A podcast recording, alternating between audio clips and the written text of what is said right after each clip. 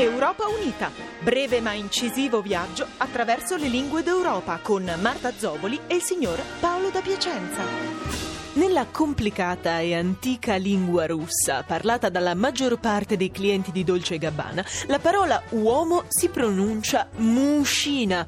Ecco, notiamo come i russi abbiano proprio centrato la vera natura dell'uomo. Mushina è infatti un diminutivo femminile che oltretutto ricorda uno stato di debilitazione, di spossatezza, di moscio, dai, anzi di muscina.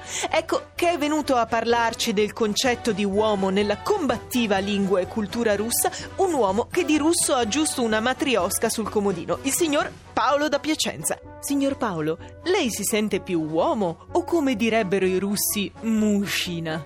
Uomo. No, dai. Muscina? Eh sì, eh sì. Chi è l'uomo qui, signor Paolo? Chi è l'uomo qui?